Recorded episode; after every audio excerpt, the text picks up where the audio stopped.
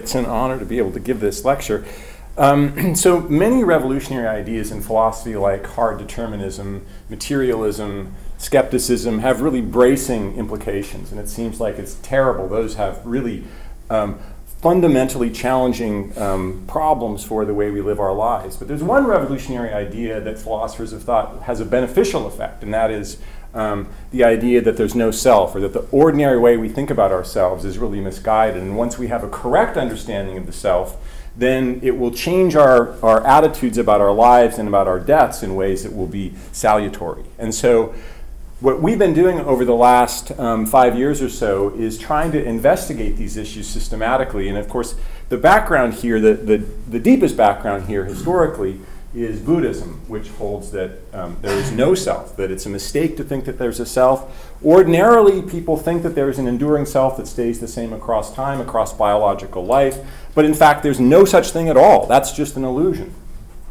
The relevant Buddhist beliefs here, I'm not a Buddhist scholar at all. I've been doing research with Jay Garfield, and so this is largely vetted through Jay, but so here are some of the critical beliefs that are associated with Buddhism. One is that nothing ever really stays the same. It's not just that the self changes, everything is constantly in flux. There is no self, as I said, that's an illusion. People talk of the self, and Buddhists make recourse to talking about the self, but it's only conventional. They're not using it in any way that's supposed to have metaphysical commitment. Now that's all probably pretty familiar. One thing that I didn't know before talking to the Buddhist scholars is that Buddhists believe in something called rebirth that is supposed to be distinct from reincarnation. So reincarnation involves the self persisting across biological death into another organism or something else. But reincarnation involves one self persisting and then going on to another life. Well, if Buddhists reject the idea that there's a self, then they can't very well appeal to reincarnation. And so what they say instead is that it's not really the same self that continues. It's just that there is a causal chain from one sort of stage to the next. And at this point, they just use metaphors. It's like, well, it's like one candle lighting another candle, lighting another candle, lighting another candle. It's not the same flame in any real sense, but there's an interesting causal sequence across these kinds of transactions. And so that's supposed to be what happens in rebirth. Now, I confess that when I was first told this, I thought that there's no way they believe that is crazy. That's got to be theological incorrectness. It's got to be bullshit, and they really believe in reincarnation, but they just say, oh, we don't believe in that because there's no self. However, as we'll see later, it's possible that I was wrong about that, and many other things, as we'll see. So the Buddhist view is quite extreme. It maintains that there's no self, which is, for various reasons, you might think that that's implausible as a model of how the mind works. Parfit's view, which he thinks resonates with Buddhist views, is less extreme. He too thinks that people have mistaken views about the self. They think people think that the self is this enduring thing, stays the same across the lifespan. And he thinks that's a mistake. There's no enduring soul-like self. What there are, he says, are chains of psychological connections. I have various psychological traits. I had slightly different ones last week and somewhat more different ones a year ago and so on. So these chains of psychological connections exist. They're real, but they are attenuated across time.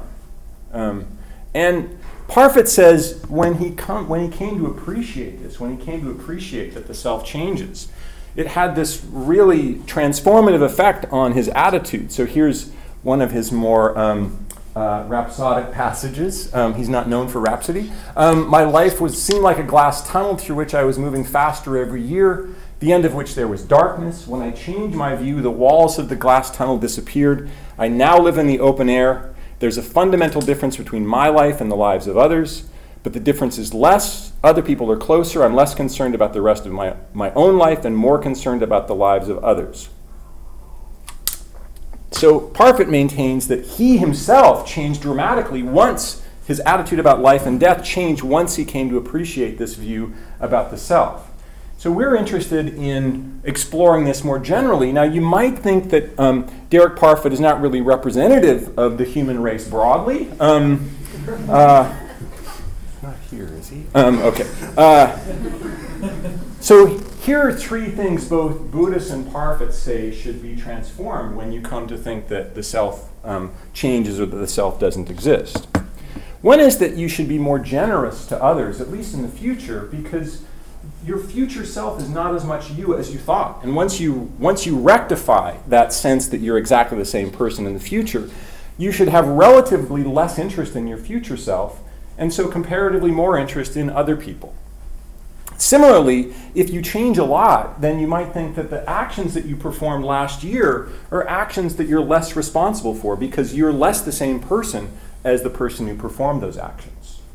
And then the third feature, and these are really are central features in both Parfit and Buddhism, the third feature is that once you come to appreciate that the self changes across time, then your fear of future death should be mitigated. Because that person 20 years out, let's say you're worried about death in the distant future, 10 years from now, that person is going to be so different from you. Once you appreciate that, it should attenuate your fear.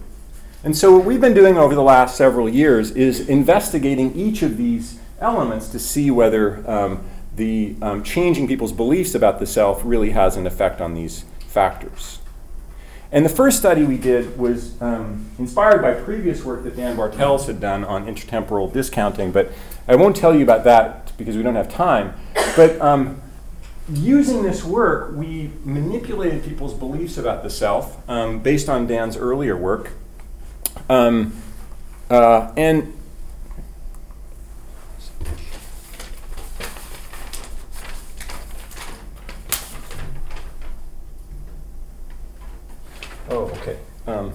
so in one condition, subjects are told, social scientists have provided lots of evidence that the self stays the same across time. The self is extremely stable, that your personality, your characteristics, your likes and dislikes are very stable after pubescence, and they stay the same across the lifespan.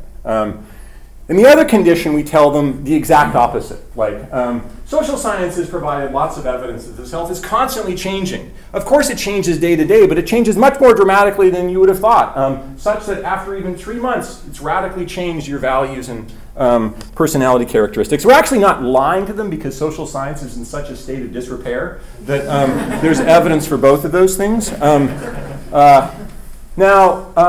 we do in the study is we first manipulate their beliefs about the self, and then we check to see if they've actually changed their beliefs about the self, asking things like, to what extent do you think you'll be the same person in a year, a scale of 1 to 100? And we find that the manipulation really works. People change their beliefs, at least they report different, they give different reports in these cases. And then after that, they're told, now you're going to get a bonus. They don't know this ahead of time, but we're told, now, because you participated in the study, we're going to give you an opportunity to give some money to charity and keep some money for yourself. So simplifying the study a little bit, they're given $6, but they're told either the $6 is going to come, they're told about the charity they're going to give to, and Save the Children is the charity that we ultimately arrived at. We did some pilot work with Save the Elderly, but it turns out nobody wants to give to that charity. So we went back to Save the Children. And then what we were interested in was, well, if you change people's beliefs about the self and you're asking them to decide how much money to give to the charity in a week, then you think, oh, the self probably wouldn't have changed that much in a week. So we have a condition where it's 1 week, you're going to get the $6 in a week, and you decide how to allocate to yourself and Save the Children. And the other condition, the payment is going to be paid out in a year. And our prediction was that, well, because a week, the changes, people won't think that any changes really took place that were sufficiently significant. But in a year, we thought they should be more generous if they've been led to believe that the self changes a lot. And that's exactly what we found. The scale's a little misleading here. This is somewhat truncated, but it was a very big effect. It made 25%. They were 25% more generous when they were led to think the self changes a lot. As you see, this is flat when it's a week, but when it's a year, we get a significant spike in generosity. Now, that result, when we got that result, I was extremely happy. But then I immediately had a concern that, well, we just told them about the self and then we asked them this question, and there may have been a lot of experiment or demand, so we reversed the study In this case, we just started out by saying, this is the first thing they see. We say, here's a little bit of information about Save the Children. And we told them about the bonus payment. They were going to get $6 either in a week or a year. Again, half of them got a week, half of them got a year. And they were going to make this decision about how to allocate the funds. And then they choose their allocation, how much goes to Save the Children, how much goes to themselves. And after that, so now they've made their decision about charity. After that, we just asked them, rate the extent to which you think you'll be the same person in a year. So now we're just measuring their attitudes, and what we find is the same basic effect.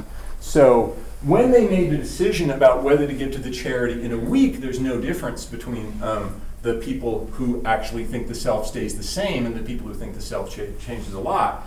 But when they were distributing the funds in a year, the people who thought the self changed a lot gave significantly more. So effectively, when they walk into the lab, their beliefs about the extent to which the self stays the same predicts whether or not they will give more to the charity. Okay, so that was, we took that to be a success, and subsequently at Arizona, my grad student Hannah Tierney and several others and I wanted to look at the second element here, attributions of responsibility. And again, we just did this high-low manipulation. Half were led to think the self changes a lot. Half were led to think the self stays the same. And then we just had them imagine that they cheated on an exam either a week or a year ago and had them indicate whether if their cheating was discovered now, how much punishment would be appropriate. And again, our prediction was that, well, if you cheated last week, your belief that the self changed a lot shouldn't make any difference. But if you cheated last year, then you should think you deserve less punishment if you think self changes a lot. And that's exactly what we found. And recently, Christian Mott has extended this in the context of statute of limitations, looking at people's judgments about crimes that were committed in the past, and the extent to which they think someone is the same person predicts their punitiveness. So that was another encouraging result, and so now we just have this last item, decreasing fear of future death. And so we did this initially by using part of the death anxiety scale. So we said, imagine you will die in a week or die in 10 years. When you imagine dying in a week, one condition, 10 years in the other condition, how disturbed or anxious are you about the following aspects of death? And there are a few of them, but this is the most interesting one in the scale. Never thinking or experiencing anything again. That's the core existential worry. So our prediction was that if you have them imagine in a week that they're going to die, it doesn't matter whether they think the self changes a lot because they won't have had enough time to change for it to have an impact. But if they think that the self changes a lot and they're thinking about dying in 10 years, then the Buddhists and Parfit maintain that that should lead you to have less fear of death. So what did we find? Absolutely nothing. This is so flat you could level your house on it. So we tried this in so many different ways. So I put 10 years up there. We tried 1 year. That didn't work. We tried 5 years. We tried different scales. We tried amping up the manipulation. Nothing worked. We could not get death anxiety to budge by telling them the self changes a lot, contrary to all of our predictions and our Herculean efforts at getting the effect. We would have tried to replicate it if we'd actually gotten it, but it never came to that. So then we thought, well, what about future pain? Like, what about, there's a famous example from Bernard Williams. We thought, well, think about future pain and think about the idea that you're going to get some painful procedure, a root canal, in a week or in a year, and we manipulate whether you think the self changes a lot or changes a little. And we thought, well, again, this was our naive prediction. We thought, well, if you think the self changes a lot, then you should be less anxious about a root canal in a year than if you think the self doesn't change much at all. So what did we find? Once again, nothing. The red one is the relevant one. That's the year condition, and it made no difference whether they thought the self stayed the same or the self changed. So we have this set of somewhat confirmatory results. So manipulating beliefs about connectedness, the extent to which the self stays the same, does seem to affect charitable giving, generosity, and it does seem to affect punishment. But it doesn't do anything for death anxiety or anxiety about future pain. And so One question is that I want to talk a little bit about is there some general kind of explanation for why we're failing to get the effects here, whereas we are getting them in the other cases? And the idea that I've been toying with lately is that it has something to do with the way the self is represented in memory, and that it's represented in different ways for different kinds of tasks. And this is pretty speculative, but I want to give you a sense of it. So familiarly, there's an old distinction in memory theory that in long-term memory you have semantic memories for facts, things like, you know, that I was born in Montana, that Washington was president of the United States at some point.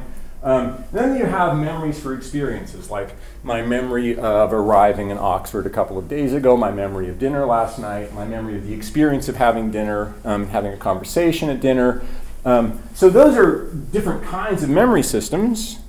And we know that in some cases, patients have lost basically all of their episodic memory. So this is the patient Casey, who just died this year. And Casey can report he was unable to report a single experience from his life. When Tolving, the psychologist who worked with him, would ask him about his life, he would say, "It's blank, there's nothing, I can't remember anything." However, Casey had intact knowledge of things in the world. He knew he knew how various machines worked, he knew about zeppelins in one of these interviews. In addition, he actually had knowledge of what his traits were. So they would give him, they gave him a list of adjectives, personality adjectives, and they gave his mother the same list. And it turned out that he had a very good sense of what his characteristics were like as correlated with what his mother indicated. So even though he is unable to remember past experiences, he has reasonable knowledge of his traits. So that's semantic memory. That knowledge is stored in semantic memory. Well, what about episodic memory? Episodic memory is characterized in terms of remembering. Like if I think about dinner last night, I remember what it was at the hall in Jesus College, but not the high table, I was told. So we had what was dinner, where was at the non-high table, and when was last night at, I don't know, 6:30 or 7 or something like that. But I remember the experience and the I don't know, the trademark expression now is it's a kind of mental time travel. I'm traveling back in time to recover this experience. And critically, part of episodic memory is the awareness that the event happened to me or will happen to me when you're thinking about mental time travel into the future. So one of the themes in recent work is that recollection of the past and projection into the future in this kind of episodic fashion is done by similar systems. So that when I think about the past, I'm remembering something happening to me, and when I think about the future, I'm thinking about something happening to me as well. But then the question is, so we have this notion of the self as a collection of traits. We know that's stored in semantic memory. But basically all social psychologists ever talk about when they talk about the self is this trait set. Tolving himself asks, well, when you think about episodic memory, when we think of the self as a traveler who engages in mental time travel, what is it? And he says, well, it's defined in terms of its properties and in terms of its relations to other components of the system. Well, as a theory in cognitive science, maybe that's right, but is that how we represent to ourselves the self in episodic memory? And I think that's pretty implausible, because I think that the episodic sense of self that we have when we think about the past can really be dissociated from traits. And in one direction we can see this by considering a patient that Stan Klein and I wrote about a couple years ago, RB. This was a well-educated person who got in a bike wreck and had significant head trauma.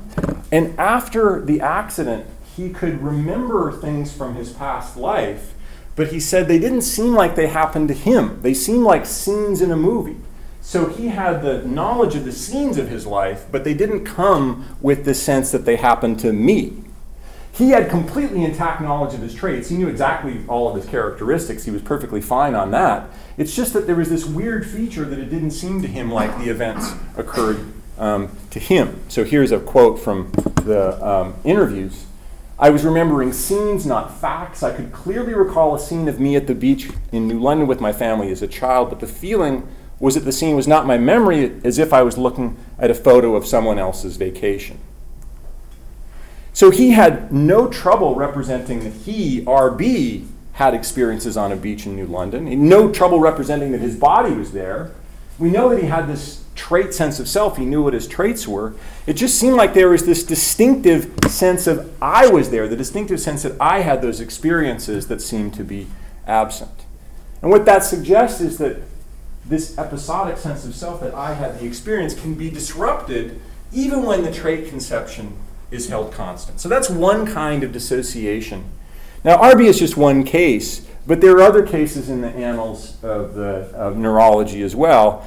And work on I won't go into this, but I can talk about it in Q&A if you want, but work on the field-observer distinction suggests that you can get a similar phenomenon with subjects who have undergone post-traumatic stress, who suffer from post-traumatic stress disorder. So it looks like knowledge of your traits is not enough to give you the sense that something happened to me.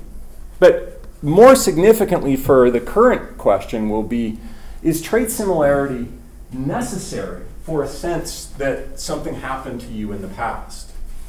And you can look to to brain damage cases to get some kind of indication on this. So H.M., who had massive loss of memory and unable to form new memories, had some episodic memories from his past, and when he would report them, with great verve as if they happened to him. I remember having a gun with a scope. More eloquent figure,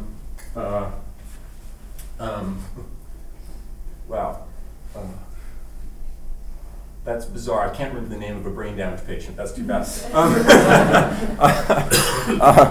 But he wrote essays about having brain damage, and he talks at the beginning of his book about how once you have brain damage, it changes yourself. It fundamentally changes who you are. I'm not the same person. But then when he talks about his childhood, he talks about it in ways that are extremely identified with the person. He talks about remembering having these experiences of playing with these baseball cards and bending his hat to look like his favorite baseball player. But we can see the point, I think, that trait similarity is not required for the sense of personal identity by thinking about more mundane examples. So in the case of Skloot, that's his name, in the case of Skloot, he says, I'm a completely different person now. But then when he talks about his past, it sounds like he's identifying with him. Well, think about some significant experience from your past, like, say, your first kiss. Now, those kids are really young. I was in my 30s. When you think about your first kiss, when I think about my first kiss, it just seems like, yeah, but finally a girl kissed me. I don't think, but my traits are different. I'm really not the same person. And when I think about my first kiss, I just think, yeah, that happened to me. It's not in any way attenuated by the fact that I know that my traits are very different than they were when I had my first kiss. So the idea that you can recognize that your traits have changed and still have every bit of the sense that something happened to you seems to be really plausible. And so it seems like the way we represent the self in semantic memory is in terms of our set of traits, but we have a special way of representing the self that occurs in episodic memory that is not tied to traits, that you can have the traits change dramatically, but it still seems like it was me. The same thing holds, presumably, when you project yourself into the future. When I think about something happening in 20 years, I don't think, but my traits will be very different then. I just think about, like, sitting in my rocking chair or whatever, some boring thing. But I think, yeah, I'll be sitting in my rocking chair being really bored. I don't think, and that person will have much more experience. He'll be wise. And I don't think that at all. I just think about what the experience will be like. And so this suggests that episodic memory carries a sense of self that's really different from the trait sense of self that we have in semantic memory, since radical changes in our traits doesn't sort of uproot that sense of identity that we get when we have a memory of an experience. And so now this comes back to the original puzzle, which is, why are we not getting effects on death anxiety and pain?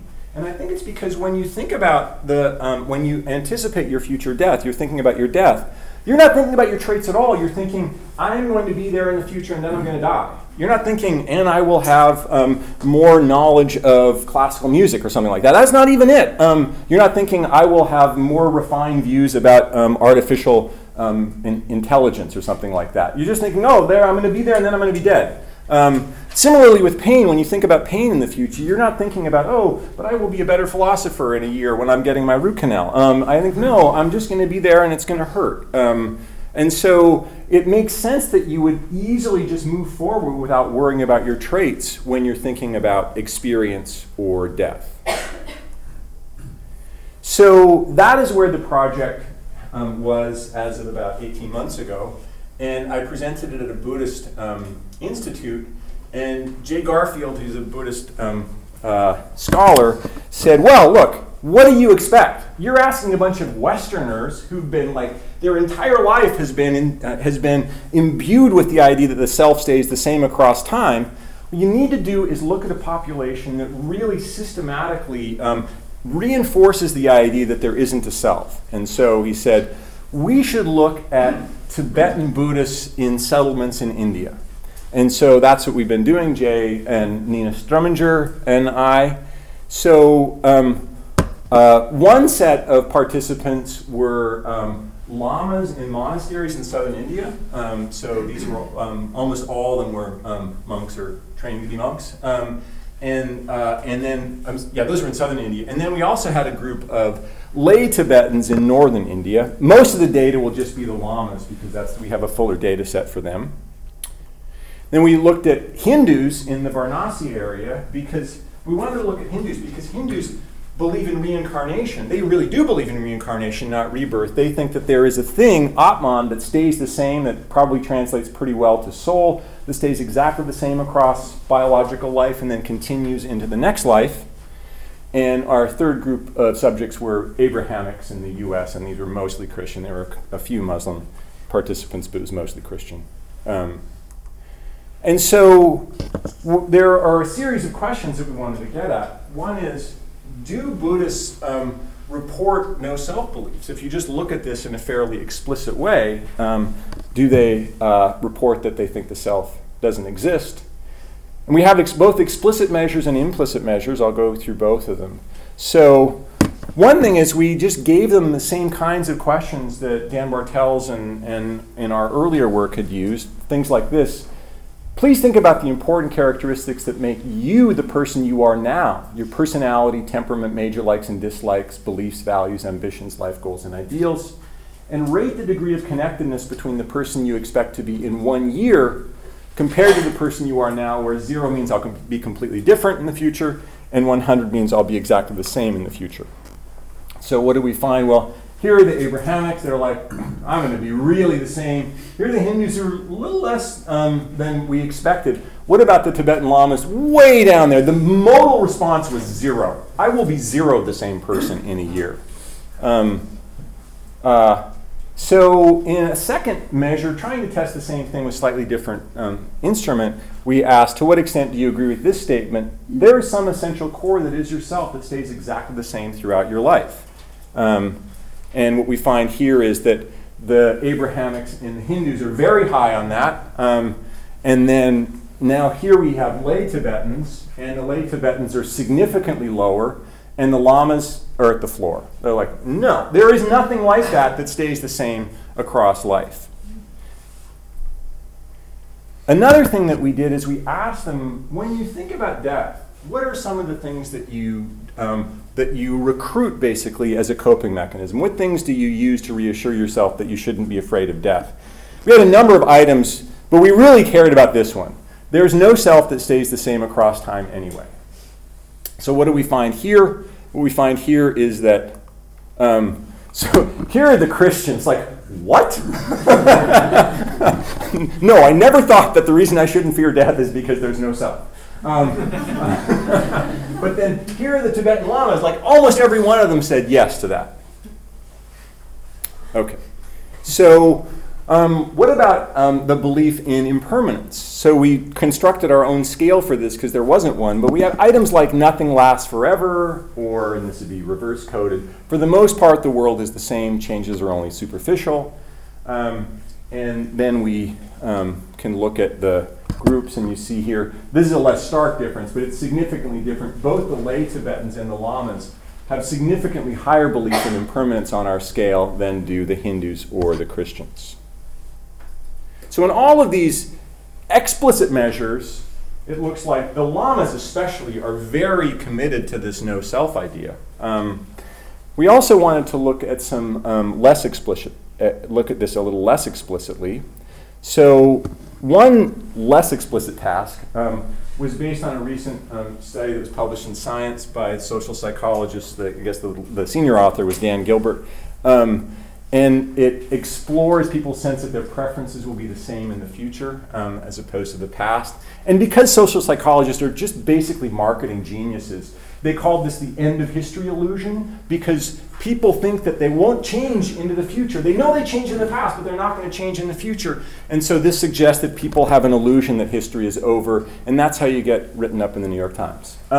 So we gave this task to our subjects, and so the design of their study is actually pretty cool, because you just ask really simple things like, what is your favorite kind of music? And then they give an answer, some specific answer. So you might, in the West, it might be rap, or it might be jazz. And then you say, was your favorite kind of music in the past 10 years ago different than it is now? You ask a future question, do you predict that your favorite kind of music will be the same or different in 10 years than it is now? And so we gave this task to our subjects. And what we found was that the subjects in the original study tended to think that their preferences would remain the same. We thought, well, since the Tibetans are supposed to think that the self changes a lot, they shouldn't show as much of that kind of effect. They should be more sensitive to the fact that those things are changing.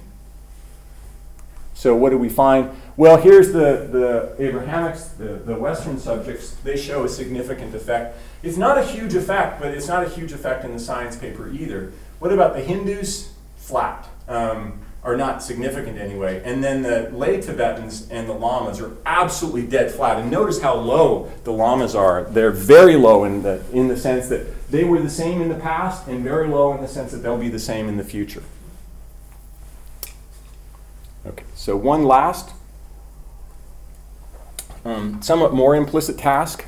We used this famous experimental design developed by Frank Kyle, where you ask people about transformations of either natural kinds or artifacts. And so we say, there's this horse and these brilliant scientists, plastic surgeons, take the horse and they change what it looks like on the outside, and they change some of its behaviors, and at the other end, this is what it looks like. And then you say, when they were finished, was this animal or horse or a deer? And when you give these tasks to at least 7-year-old children and adults in the West, massively people say, that is still a horse. It's just a horse that's made up to look like a deer. Whereas if you take an artifact like a tie and you say, oh, they took this tie, and these again, brilliant scientists took a tie and they cut it up into little strips and they made it into that. Now, do you think it's a tie, or do you think it's shoelaces? And what we found was that Abrahamics and Hindus show a strong, predictably, a strong essentialist effect. So they were much more likely to say it's still a horse than they were to say it's still a tie. The lay Tibetans showed an effect as well, just as strong, but the Lamas showed much less of an effect. It is an effect, but it was much smaller. There's a clear interaction such that they have moderated very significantly the extent to which they think that that there's a difference between natural kinds and artifacts in their essential features. So the summary of this so far is that the Buddhist doctrine of no-self and anti-essentialism and impermanence are really, they're there in that population, especially the Lamas. It's really insinuated into the way they think about these things. It's not something that is completely off the table for them. It's very clearly in their explicit responses and in those implicit tasks as well, especially for the Lamas. So now let's look at death. So we had two main measures for this that we were interested in. One was the fear of personal death scale, which is a much longer scale than the death anxiety scale. There are lots of different elements in it, but we were really interested in one factor, the self-annihilation factor, which had several items in it, but here are two examples from it. Dying 1 year from now frightens me because of the loss and destruction of the self. Dying 1 year from now frightens me because of the destruction of personality. And of course, our thought is, well, the Tibetans should be more likely to say that that doesn't frighten me as much because I don't think that there's a self anyway. So that's our ambition. And the second task we had was a kind of trade-off task that's inspired by the earliest work I told you about, the stuff on generosity and the earlier work that was based on. So we said, imagine you have a terminal disease that will kill you in 6 months unless you take a medication. There's just one dose of the medication available. If you take the medication, your life will be prolonged by 6 months, and so you'll live 12 instead of 6. And then we basically gave them a set of pairwise choices to see, well, you'll live this much longer, will always be 6 months longer, and somebody else, if you let the drug go to them, he's like you, but a stranger. You let the drug go to them, they will live some degree longer than you. So here's what it looks like. You just decide, so if it's going to be 6 months for me and 1 month for him, what'll I take? Well, presumably I'll take the 6. 6 months for me and 2 months for him, still the 6. What about down here? 6 months for me and 5 years for him. Maybe I'll give it to him then. So we wanted to see where people would switch here. And of course, our prediction was that Tibetans would be more generous in trading off months of their own life for years to another person because they would think that the self changes a lot. And so, or the self doesn't even exist, and so they shouldn't be so concerned about their future self.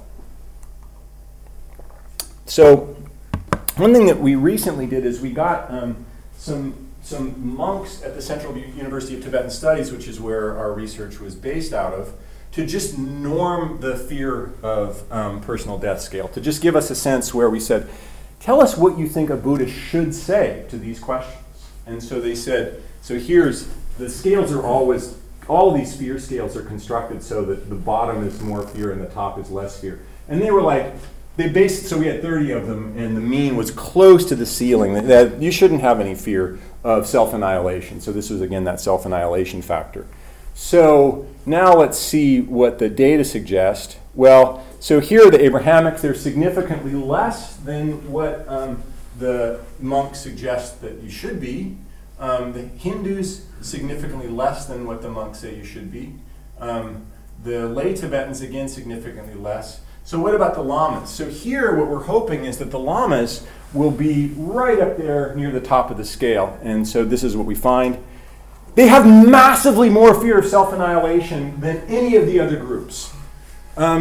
This was devastating to us. We got this result. And the first thing I did is I wrote to our guy in India who was doing it. I said, I think you reversed the labels on the scale. You need to check because I think you put disagree and agree on the wrong sides. And he went back and he checked. No, he said, I was shocked by this too. I don't know what's going on.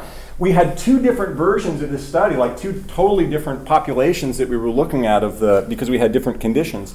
The same thing showed up in both cases.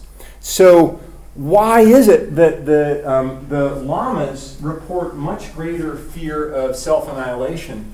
Well, I was talking to a colleague about this and wringing my hands about it, and he suggested that, well, maybe it's that they have much greater fear across the board, like so much more fear across the board. And then if you look at their fear of self-annihilation relative to that, maybe that's lower.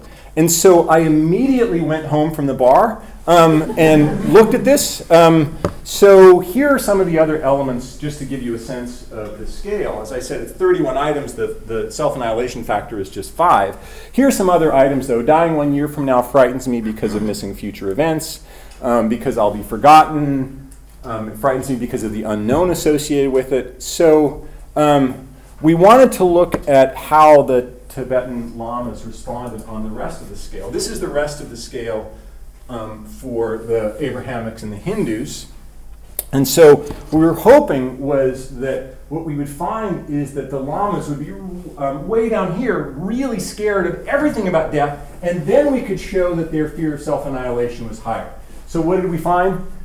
Not at all. They were absolutely no, they were just as fearless about the rest of the scale as were the Hindus. In fact, these had exactly the same meaning, that there was no difference in their responses to the rest of the scale. It seemed to be distinctively about self-annihilation. Their fear seemed to be distinctively about self-annihilation. In fact, there's a huge interaction here. So this is self-annihilation, and that's the rest of the scale. They're just like the Hindus on the rest of the scale, but on self-annihilation, they're terrified. That's normalized with the z-score. So maybe we thought, maybe it's that the Lamas don't believe in an afterlife. Maybe that's the thing. So we used an afterlife belief scale, and again, we were hoping here that maybe the Lamas would be way down here. And no, they believe in the afterlife just as much as Abrahamics and more than Hindus. So that was really disheartening, given our prediction about the benefits of being a Buddhist. So let me tell you now about the trade-off study. So our prediction here was that, well, what you'd find is that the Buddhists would be like, oh man, you know, at 6 months, actually, we talked to, when Jay and I were in India, we talked to the guy who ran at the time the Central University of Tibetan Studies, who's a very distinguished monk. And he said, well, at 1 month, no, I wouldn't do it. At 2 months, no. At 6 months, it's basically tossing a coin. So no, at 9 months, yes. At 9 months, I would say the other person should get the drug. I would give the drug to the other person. So what do we find? Here, you're more generous if you go earlier on the scale. So if you say, give it right away, then you're more generous. So the higher you are, the more selfish you are. So here are the Abrahamics. Here are the Hindus. What about the Lamas? And we're hoping somewhere in here. We'd be happy with like that. Whoa, they're way more selfish about their future months and years. If you just look at people who said, no, I won't do it at any price. Like, I'm not going to give that to that guy at any price. More than 70% of them are like, no, I'll take it all. I don't care how much I got. So there's this paradoxical effect of Buddhist teaching. Buddhism is supposed to mitigate fear of death of self, but what we find is that there's dramatically increased fear of self-annihilation and decreased life generosity among the Lamas. So one thing is that this suggests, contra what I said initially, that these guys really do not think that rebirth is reincarnation. What they think is that, yeah, at biological death, that is it. I'm not going to go on, and myself isn't going to continue into the next life. There is no, I think, theological incorrectness there. It seems like they really don't expect there to be a self persisting into the next life. So what is it that is happening here? And I think that what's happening here is, on a much more interesting scale, I guess, culturally, is that it's this sort of persistent sense of identity that we have from episodic memory and episodic foresight that just works powerfully. It's internalized in us to such an extent that it's very hard to budge with philosophical reflections. So that is, the comparison is a little bit, seems a little bit, inappropriate to make, but if I think about my first kiss and like I think about how much I've changed since my first kiss, that sense of identity with my past self is really robust. And the idea is that it's robust even in people who've been trained to think that there's no self. They cannot rid themselves of that sense of identity across the biological lifespan that is yielded by episodic memory and is contained in episodic foresight, thinking about the future. And if you look at this tradition of Tibetan autobiographies, which seems like a funny genre to have, but Tibetan autobiographies that are supposed to reveal how the important monks have had a journey of discovery, and in perhaps the most famous one by one of the great enlightened Buddhist monks in the Milarepa, he recounts in these pages things that seem like they clearly implicate a past self. So when I realized he goes back to his hometown after abandoning leaving his mother, she was very upset, she didn't want him to leave, and he comes back decades later and he finds her bones and he says, when I realized they were the bones of my mother, I was so overcome with grief that I could hardly stand it. I could not think, I could not speak, and an overwhelming sense of longing and sadness swept over me. This really sounds like he's thinking back to the time when he had this experience, when he's writing his memoir, basically, and he's saying, yeah, I had this experience then. He's reporting the sense of episodic recollection of being there to have that experience. And that seems like something that even among the monks, they have a very hard time combating that inclination.